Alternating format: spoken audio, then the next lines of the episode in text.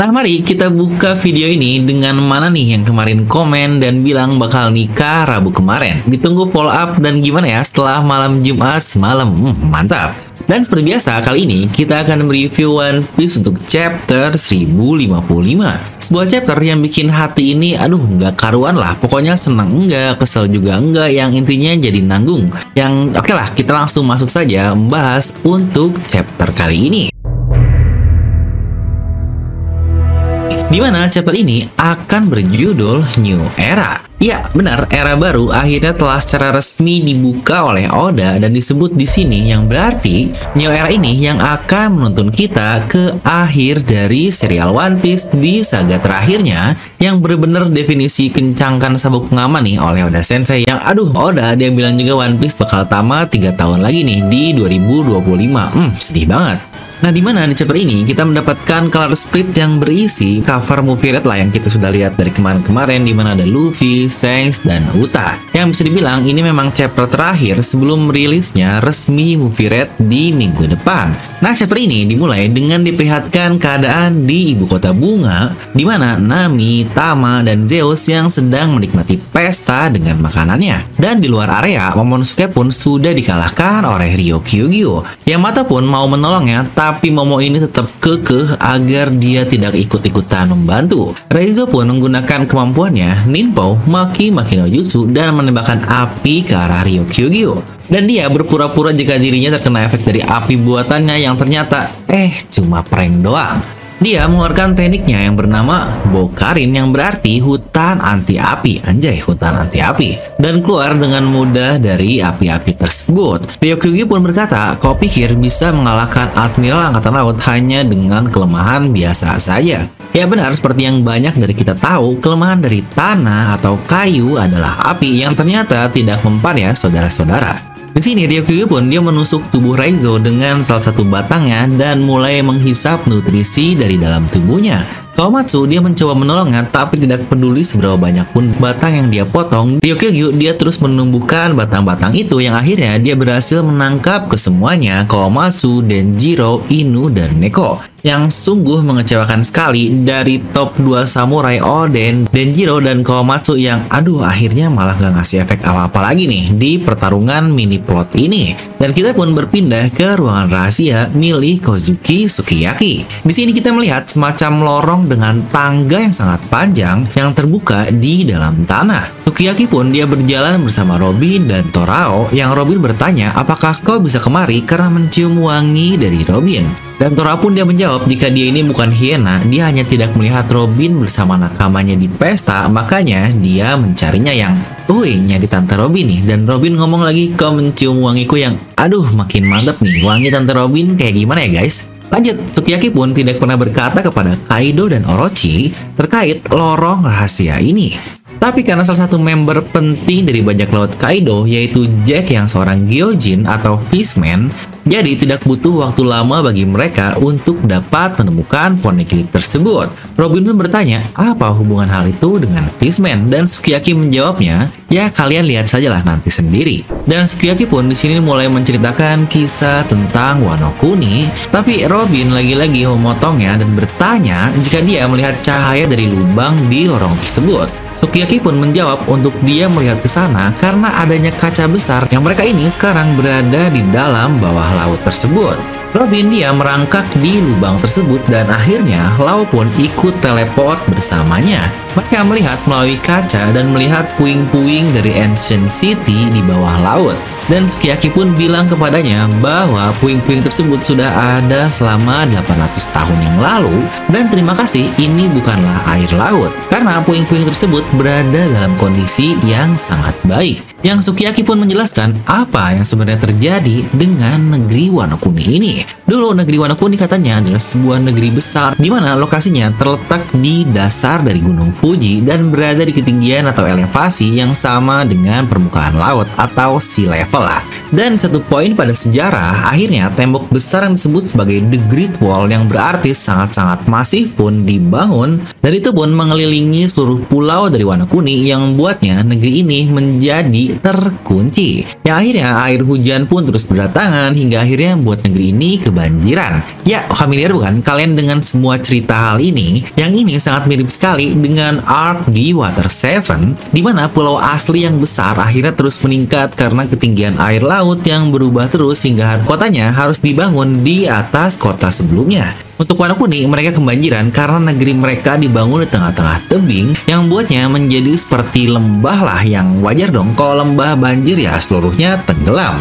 Dan ternyata ketinggian maksimal dari air hujan yang tercipta itu ternyata hanyalah setinggi tembok besar yang dibuat tersebut dan akhirnya menciptakan air terjun yang terus-menerus turun yang kita lihat saat Luffy dan Big Mom mencoba menaiki air terjun. Dan orang-orang pun akhirnya mulai meninggalkan Wano Kuni asli dan membangun negerinya sendiri di sekitaran Gunung Fuji yang akhirnya menjadi titik utama atau tengah dari Wano Kuni di mana mereka semua akhirnya berhasil sampai ke dasar dari tangga tersebut dan Sukiyaki akhirnya membukakan pintu rahasia yang ternyata adanya akses ruangan sangat besar di mana Rod Poneglyph ada di sana. Dan Robin pun bertanya, jika mereka bisa menemukan satu lagi, maka mereka sudah bisa untuk pergi ke Lauftel. Dan Sukiyaki pun berkata jika ruangan ini berada dalam gua dari Gunung Fuji. Dan jauh di bawahnya terdapat Ancient Weapon Pluton yang wadaw, another teori yang confirm lagi nih dari sini.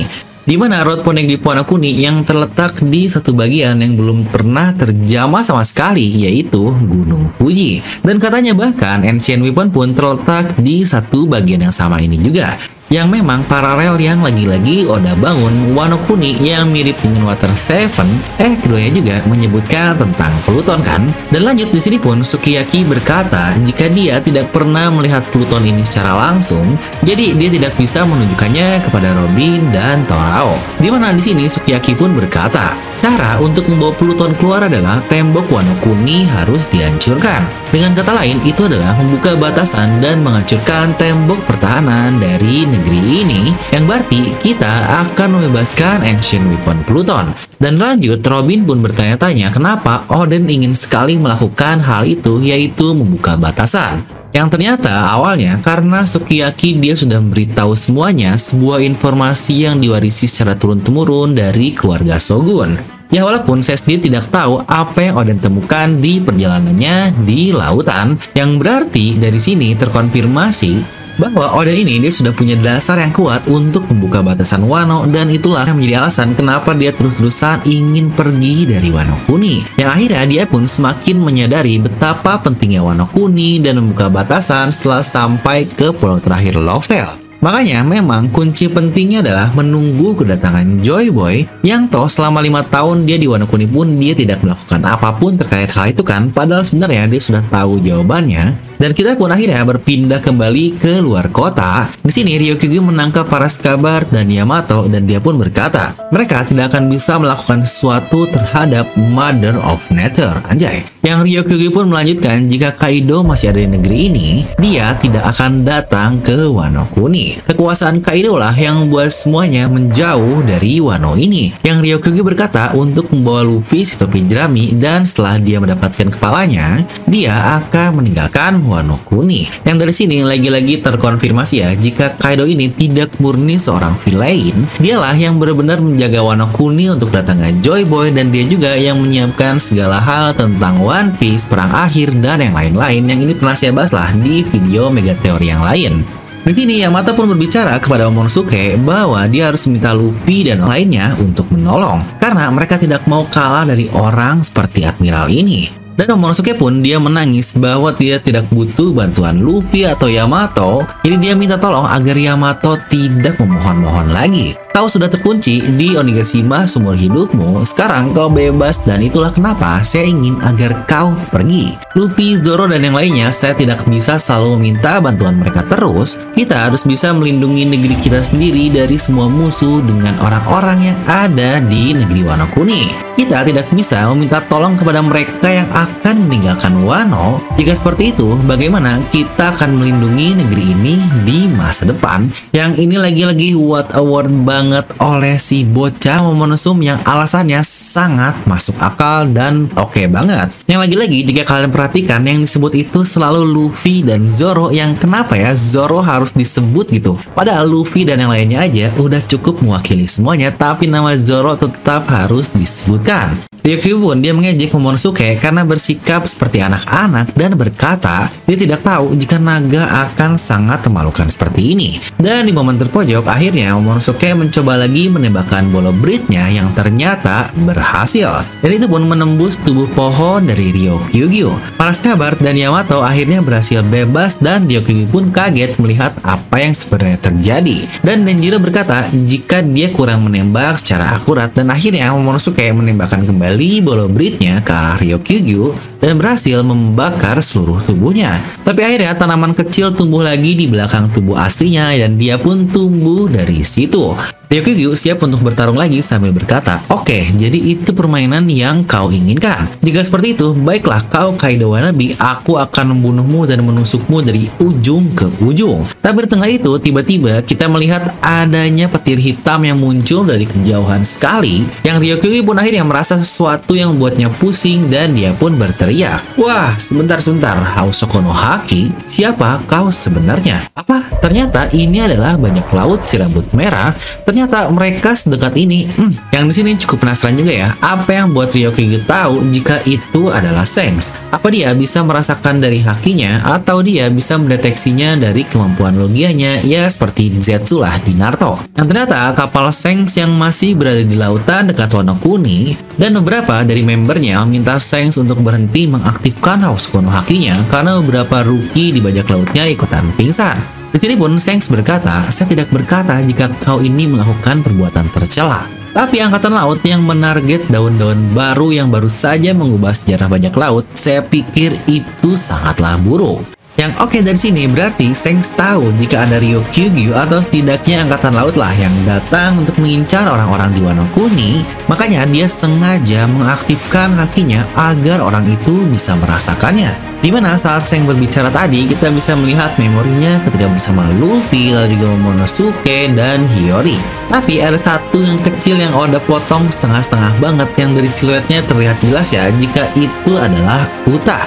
Ya benar, karakter utama juga yang ada di movie terbaru One Piece Red yang menjadi anak dari Sengs ini yang aduh ini ternyata adalah sebuah cerita atau berita yang sangat mengagetkan. Ternyata Uta dari sini resmi karakter canon ya atau dia benar-benar ada. Yang kita lanjut dulu lah, dan sini pun terlihat Sengs yang sangat-sangat marah sekali sambil berkata, apa kau segitu takutnya dengan datangnya era baru ini? Ryokugyu tidak mendengar kata-kata Sengs tapi merasakan auranya dan dia pun berubah ke tubuh biasanya dan berkata, tidak ada tujuan untuk bertarung melawan Sengs dan krunya, ya setidaknya untuk saat ini. Dia pun akhirnya memutuskan untuk meninggalkan Wano Kuni. Ingat ya, dari kata-katanya, jangan ada yang kelewat, setidaknya untuk saat ini. Jadi jangan langsung jebret bikin kesimpulan asal lah Admiral jauh di bawah Yonkou dan ketakutan yang ternyata ada alasan di baliknya. Yamato pun merayakannya bersama dengan Momonosuke dan para skabar dan Momonosuke pun dia menangis kesenangan.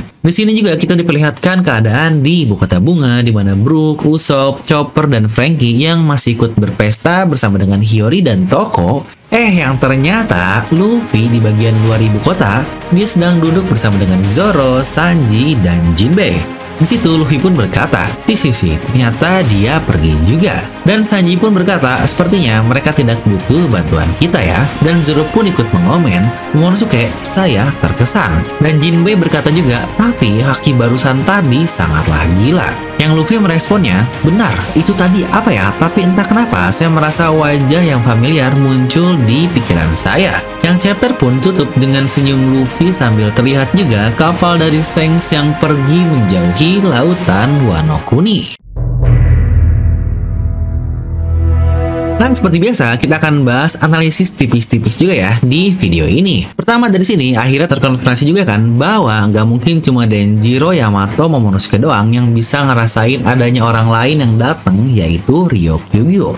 Yang pasti mereka semua sadar dengan kemampuan Kenbun Sokuhakinya yang tentu saja orang-orang hebat dari kru kita nggak mungkin kan nggak ada yang sadar yang ternyata terkonfirmasi keempat monster kita semuanya sadar. Luffy, Zoro, Sanji, Jinbei yang plus Yamato juga dia sadar dan pergi duluan. Lalu yang kedua, untuk Haki Sengs yang bisa sadar dari angkatan laut ini, bukankah ini sangat persis seperti apa yang Rayleigh lakukan di Pulau Rusukaina saat mau mengajari Luffy dahulu? Di situ dia bisa mendeteksi binatang-binatang dengan jumlah yang sangat pasti, dan bahkan Luffy juga saat dia baru sampai ke Pulau Sabondi setelah time skip. Yang berarti jangkauan Ken Bunsoku dari Rayleigh dan Sengs di sini sangat-sangat gila sekali. Lalu mengenai suku besar Sengspun ini, ada yang ngomen karena dia rambut merah berarti klan Uzumaki makanya kuat. Aduh, mantap. Tapi ini mirip ya sama Luffy yang dia lakuin saat awal berubah ke mode Gear 5-nya atau mode Nikanya, petir hitam yang dahsyat yang terasa sampai satu pulau Onigashima dan buat pingsan kroco-kroco yang ada. Nah, lalu yang penting juga adalah terkait Uta yang ternyata dia adalah karakter canon dan ini mirip seperti Shiki di Strong World. Karakternya canon yaitu Shiki memang ada tapi ceritanya atau Strong World-nya tidak canon ya. Dan untuk cast Luffy ngalahin Shiki pun itu cuma ada di movie saja dan cerita utamanya nggak mungkin lah Luffy pada saat itu udah bisa ngalahin sekelas Kinji Shiki. Nah untuk movie Red pun sama untuk karakter utanya benar-benar ada di cerita utama tapi untuk kisah utama dari Mupiretnya nggak akan nyambung sama cerita ini. Nah mungkin itulah kurang lebih analisis singkatnya di mana bahasan Pluton, Wano, Kaido, Ryokugyu akan kita bahas di video breakdown nanti yang akan rilis hari Minggu ya. Dan seperti biasa juga akan ada sesi pendapat saya pribadi terkait chapter ini dan buat kalian yang cuma butuh review aja kalian udah bisa tinggalkan video ini ya.